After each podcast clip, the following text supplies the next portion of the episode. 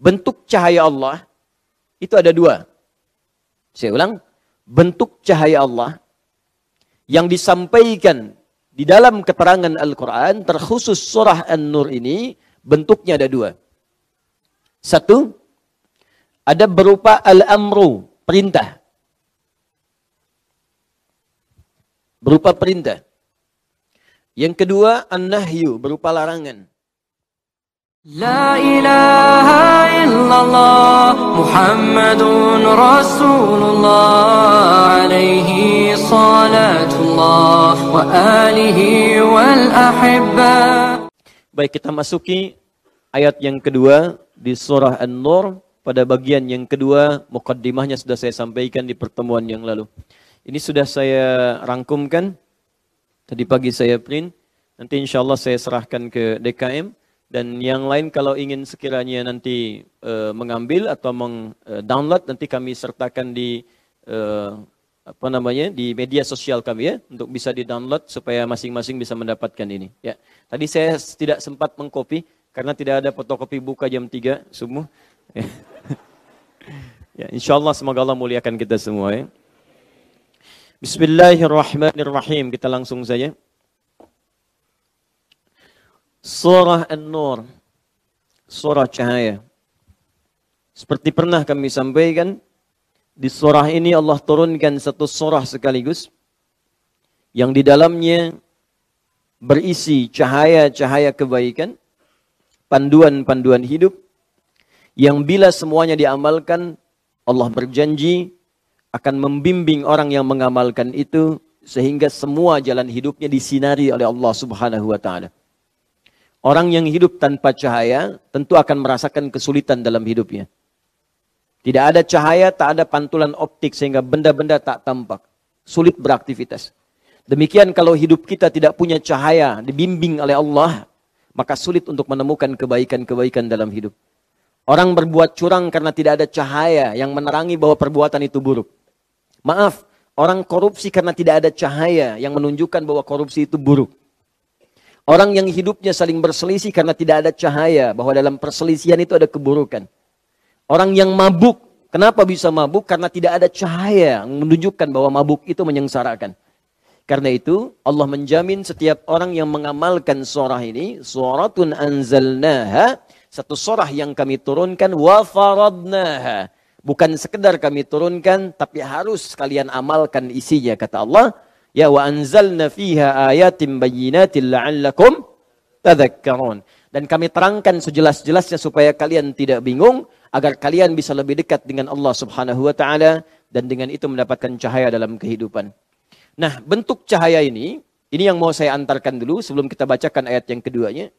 Bentuk cahaya Allah itu ada dua. Saya ulang, bentuk cahaya Allah yang disampaikan di dalam keterangan Al-Quran, terkhusus surah An-Nur ini, bentuknya ada dua. Satu, ada berupa al-amru, perintah. Berupa perintah.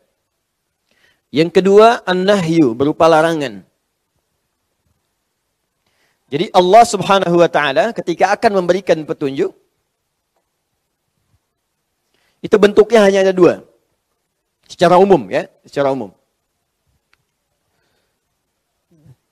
Satu, kelihatan? Baik. Satu.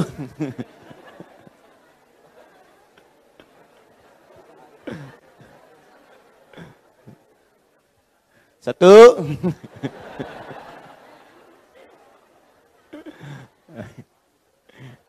Bismillah, biar kelihatan. Kelihatan, Bu? Belum. Nih, satu. Ya, kelihatan sekarang? Alhamdulillah. Al-amru. Ya. Amr. Sifatnya perintah. Wujudnya if'al. Do it. Kedua, an-nahyu larangan.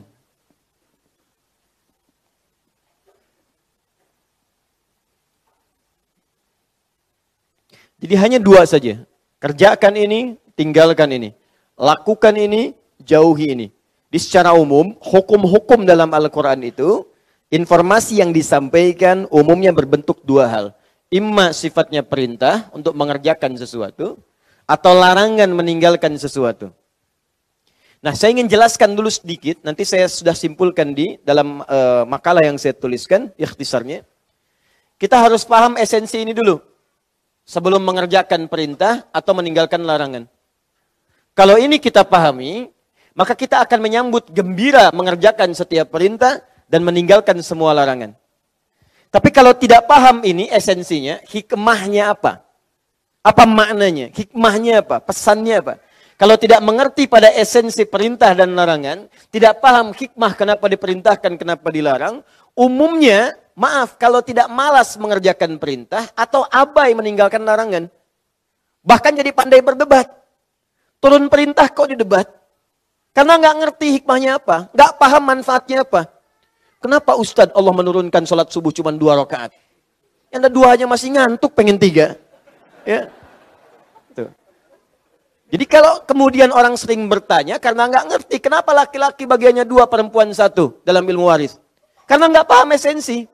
Kalau nggak ngerti hikmah pertanyaan mulai banyak, argumentasi mulai diperdebatkan, ujung-ujungnya nggak pada ngerjakan. Debat tentang sholat, ya nggak pada sholat juga. Ya, debat tentang puasa, pada minum. Ya, kumur kumur kumur kumur kumur pakai sirup. Ya.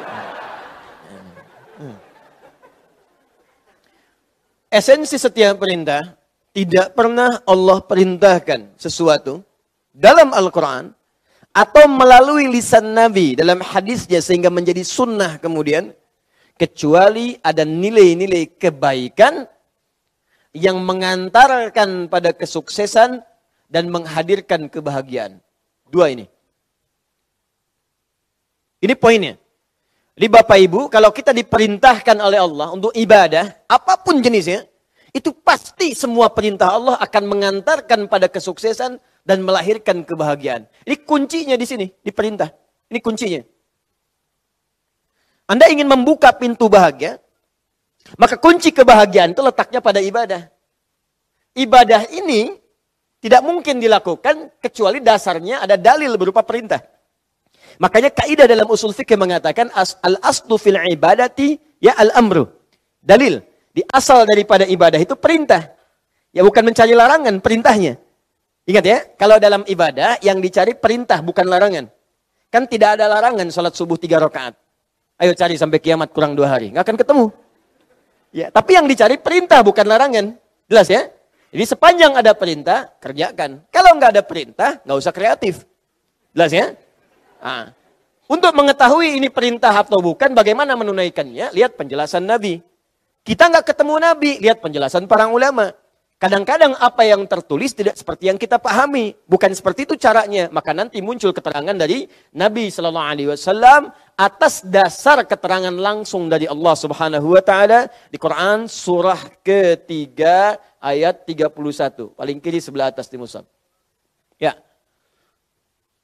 Apa perintahnya di Al-Quran? Qul in kuntum tuhibbunallaha fattabi'uni. Katakan jika kalian serius mencintai Allah maka ikuti apa yang dituntunkan oleh Nabi Sallallahu Alaihi Wasallam. Jelas. Lalu kemudian bagaimana memahami perintah-perintah Nabi, petunjuk Nabi lewat para pewaris Nabi yang menerima dari Nabi, ya kemudian mewariskan pada generasi setelahnya, setelahnya, setelahnya sampai ke kita. Oleh Nabi orang-orang yang mewarisi informasi ilmu dari Nabi disebut namanya ulama ditemukan di hadis riwayat Ibnu Majah nomor hadis 233 dari sahabat Abu Darda radhiyallahu taala anhu. Ya, apa kalimatnya? Wa innal ulama'a warathatul anbiya dan sungguh para ulama itu pewarisnya Nabi sallallahu alaihi wasallam. Dibuat bab oleh Imam Muslim dalam kitabnya Sahih Muslim jilid yang pertama halaman 119 paling kiri sebelah atas di kitabnya dikatakan babul isnadi minad din Belajar agama berdasar isnad, tuntunan sanad, sanad informasi. Sampai tersambung pada Nabi. Dari sifulan, sifulan, sifulan, sifulan, sifulan sampai ke Nabi. Jalur ilmunya kelihatan, itu termasuk yang paling penting dalam agama. Karena kalau benar belajarnya, benar menunaikan perintah dan ibadahnya. Kalau salah belajarnya, keliru menunaikan perintah Allah Subhanahu wa taala. Tapi yang ingin saya tegaskan kembali ke sini, setiap perintah itu pasti pengantar pada kesuksesan yang melahirkan kebahagiaan. Contoh, apa perintah Allah yang berlaku pada kita setiap hari? Salat. Boleh ditinggalkan? Tidak. Boleh dilanggar? Boleh dilanggar. Salat dilanggar, dikerjakan dilanggar. Ya. Langgar itu masjid, musola ya, masjid. Oh, jangan dipotong video saya, ya teruskan. Salat tidak boleh ditinggalkan, tapi boleh dilanggar, dikerjakan dilanggar. Ya, ya langgar itu musola, masjid. Ya. Awas, awas. Ustadz Adi mengatakan sholat boleh dilanggar. Aduh, Joni. Ya, sini. Dah, sini, fokus. Lihat ya. Nah, sholat kita kerjakan diwajibkan oleh Allah. Wajib itu artinya perintah yang mengikat. Wajib ini. Karena ini setiap orang nggak bisa diwakilkan. Nggak bisa suami, mah, papa lagi nggak enak badan, wakilin dulu sholat. Ya kan? Nggak bisa. Hah? Kalau sesuatu kemudian bisa dikerjakan secara parsial. Sifatnya kifayah. Ya, kifayah. Seperti sholat jenazah. Kalau sebagian sudah ada yang mengerjakan, maka kewajibannya gugur. Artinya yang lain nggak kerjakan pun nggak berdampak dosa pada semua. Tapi kalau semua nggak ada yang kerjakan satu pun dosa sekampung itu. Ya setanah kusir nggak ada yang bisa sholat jenazah. Terabaikan kemudian jenazahnya ini dosa setanah kusir. Tapi kalau satu orang bisa saja nyolatkan dia ya atau dampingi dengan beberapa orang maka kewajibannya gugur mengikat kepada yang lainnya. Jelas sampai sini? Baik. Kembali ke sini. Tapi kalau sholat fardu sifat wajibnya ini mengikat pada setiap orang yang sudah balik dengan syarat ketentuan berlaku. Nah sekarang persoalannya, ketika Allah perintahkan sholat kepada kita, apakah sengaja bentuknya perintah? Sholat! Dan buhur, adan lagi asar. Dan asar, adan lagi maghrib. Dan maghrib, adan lagi isya. Kalau orang hanya menganggap ini sebagai perintah, maka sholat itu akan hanya menjadi beban dalam hidupnya. Allahu Akbar, Allahu Akbar. Sholat apa lagi sih, man? Isya, nah kan barusan udah sholat. Tadi maghrib. Terus habis isya apa lagi? Tuh kan, pelaku.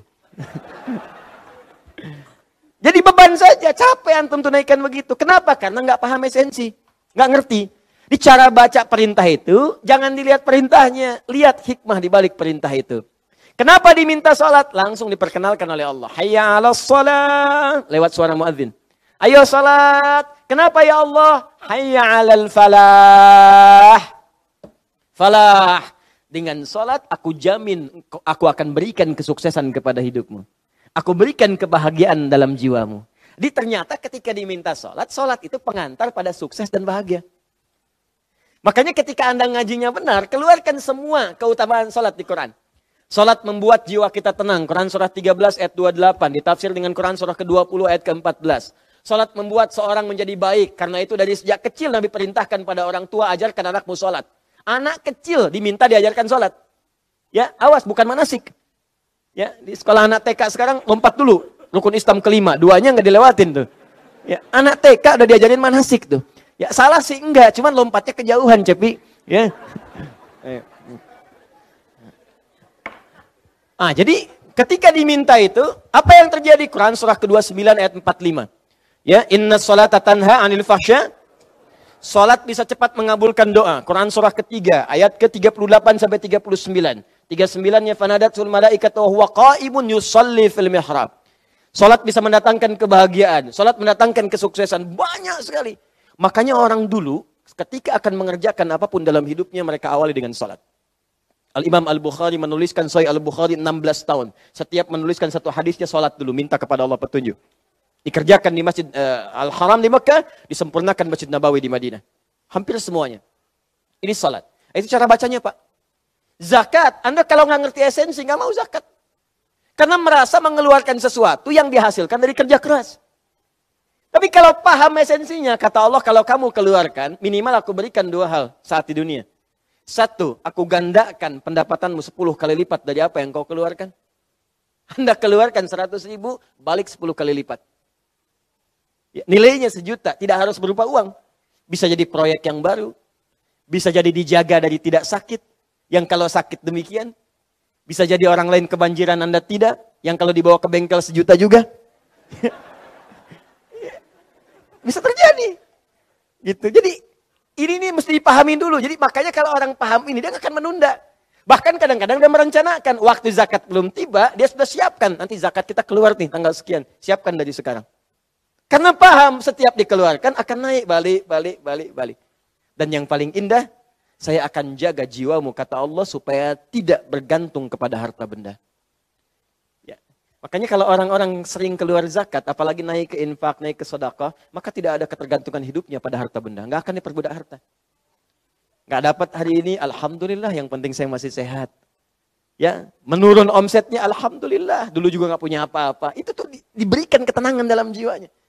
Tapi mohon maaf kalau tidak terbiasa berbuat seperti ini. Masya Allah, modal 5 juta. Untung 10 juta. Besoknya untung jadi 7 juta. Untung dibilang rugi. Kita rugi nih, kemarin 10 juta. Cuma dapat 7 juta. Padahal modal dia cuma 5 juta. Masih untung 2 juta. Rugi. Tuh. Capek hidupnya. Kumpulin kekayaan. Udah 5 triliun. Eh, ujung-ujungnya. Maaf ya, cuma nanam kangkung, cabai.